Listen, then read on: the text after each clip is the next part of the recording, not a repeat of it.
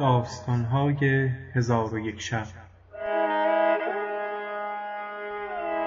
چون شب چهاردهم برآمد گفت ای ملک جوانبخت.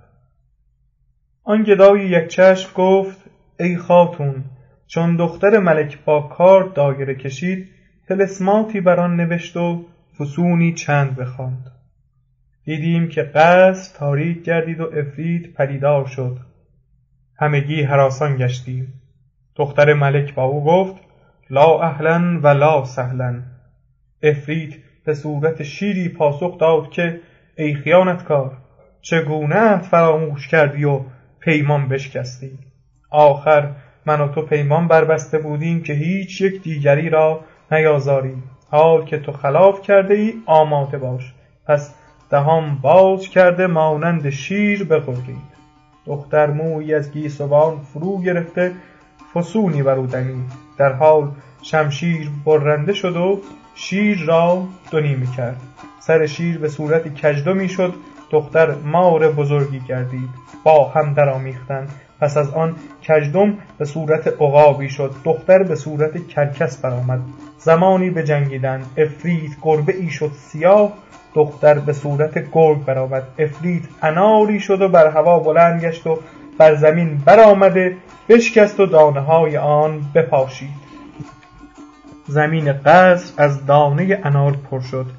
در حال دختر خروسی گردید و دانه ها را برچید. دانه ای از آن به سوی حوض رفت. خروس خروشی برآورده بال و پر زد و به منقار خود اشارت همی کرد. ما قصد او را نمی‌دانستیم تا اینکه یک دانه را بدید. خواست که او را نیز برباید. دانه به حوض اندر افتاده ماهی شد. دختر خویشتن را در آب افکنده نهنگ گردید. با هم درآمیختند و فریاد بلند کردند تا عفریت به در آمده شعله آتش شد از دهان و چشم و بینی او آتش فرو میرید. دختر نیز خرمن آتشی گردید ما از بیم خواستیم که خود را به حوض درافکنیم. پس آنها با هم درآویختند و آتش به یکدیگر همی افشاندند. شراره ایشان به ما می رسید ولی شراره دختر بیازار بود. پس شرری از عفریت به یک چشم من برآمده چشم من نابینا شد و شرری به ملک برآمده زنخدانش بسوخت و دندانهایش فرو ریخت و شراره دیگر به سینه خواجه سرای برآمده در حال بمرد. ما به هلاک خویش تن در دادیم و به تشویش اندر بودیم که گوینده ای گفت خذل من کفر. دیدیم که دختر ملک از میان آتش به آمده عفریت مشتی خاکستر گردید. پس از آن دختر پیش من آمد و آب خواسته فسونی بر او دمید و بر من بپاشید. به صورت نخست برآمدم ولی یک چشم نداشتم.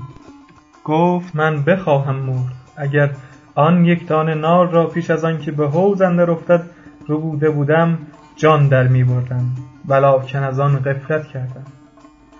از حکم تقدیر گریزی نباشد چون قضا آید طبیب ابله شود. دختر به گفتگو اندر بود که شرری به سینهاش برآمد و بسوخت و در حال مشتی خاکستر شد. همگی به حیرت درماندند و من با خود می گفتم که کاش من می سوختم و چنین زیبا صنمی را که با من این همه نیکویی کرد بدین سان نمی دیدم چون ملک دختر خود را در آن حال بدید جامه بر تن بدرید. زنان و کنیزان گریان شدند و ناله و خروش از همگان بلند شد و هفت روز به ماتم بنشستیم. پس از آن ملک خاکستر عفریت بر باد داد و بر سر خاکستر دختر قبه ای ساخت و همه روزه به قبه اندر شده همی گریست تا اینکه ملک را بیماری سخت روی داد. پس از یک ماه بهبود پدید آمد. مرا پیش خود خوانده گفت کاش روی نامبارک تو را ندیده بودم که مرا بدین روز نشاندی و سبب هلاک دختر من شدی. الحال از این شهر بیرون شد من به گرمابه رفته زنخ تراشید و از شهر بیرون شدم و نمی‌دانستم که به کدام سوی روم و در کار خویش حیران و سرگردان بودم و به محنتهایی که روی داده بود همی گریستم و این ابیات همی خواندم. فریاد من از این فلک آینه کردار که آینه بختم از او دارد زنگار. آسیمه شدم هیچ ندانم چه کنم من. عاجز شدم و کردم بر عجز خود اقرار از گنبد دوار چنین خیره بمانم بس که چنین خیره شد از گنبد دوار. پس کوه و هامون نوردیده به دارالسلام شتافتم که شاید خلیفه را از حالت خویش بیاگاهانم. چون بدینجا رسیدم گدای نخستین را دیدم که او نیز همان دم رسیده بود.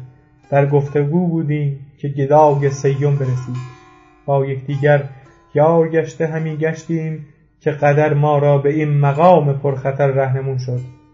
خداوند خانه گفت از این هم بند بردارید چون بند برداشتند گفت تا حکایت یاران نشنوم نخواهم رفت.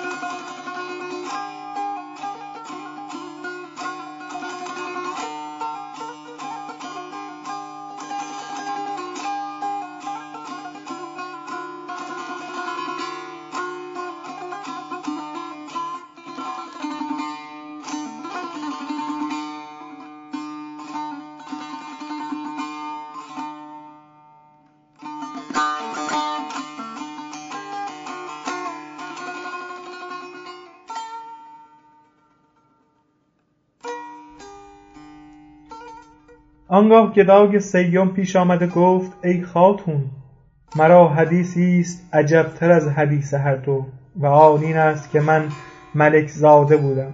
چون پدرم بمرد من در مملکت بنشستم. به عدل و داد رعیت و سپاه خرسند داشتم. ولی مرا به سفر دریا و تفرج جزیره ها رغبت تمام بود. روزی برای تفرج ده کشتی ترتیب داده توشه یک ماهه به کشتی ها بنهادم و به کشتی نشسته بیست روز در دریا تفرج کردیم تا به جزیره ای برسیدیم. دو روز در آنجا مانده باز به کشتی بنشستیم. بیست روز دیگر کشتی براندیم. شبی از شبها بادهای مخالف وزیدن گرفت و تا هنگام بامداد دریا به تلاطم بود. چون روز برآمد باد بنشست و کشتی آرام گرفت ولی دگرگونه آبها بدیدیم ناخدا به فراز کشتی بر شد و با حالت دگرگون به زیر آمده دستار بر زمین انداخت و تپانچه بر روی خود زد و گریان شد. سبب آن سؤال کردیم گفت آماده هلاک شوید. گفتیم ای ناخدا سبب بیان کن. گفت ای ملک چون به فراز کشتی بر شدم از دور سیاهی نمایان بود. گاهی سیاه و گاهی سپید بود. من دانستم که آن کوه مغناطیس است و یازده روز است که کشتی به بیراه آمده. کشتی ما دیگر ره به سلامت نخواهد برد و هنگام بامداد به کوه مغناطیس خواهیم رسید و آن کوه کشتی را به سوی خویش کشد و آنچه که میخ آهنین به کشتی اندر است از کشتی بپراکند و بر کوه بچسبد. و ای ملک به فراز کوه قبه است مسین و به فراز قبه صورتی بر اسب مسین سوار است و نیزه ای مسینه بر کف دارد و لوح ارزیز از گردن او آویخته و طلسمانی بر لوح نقش کردند. تا آن سوار بر آن اسب نشسته هر کشتی که بدین مکان آید بشکند.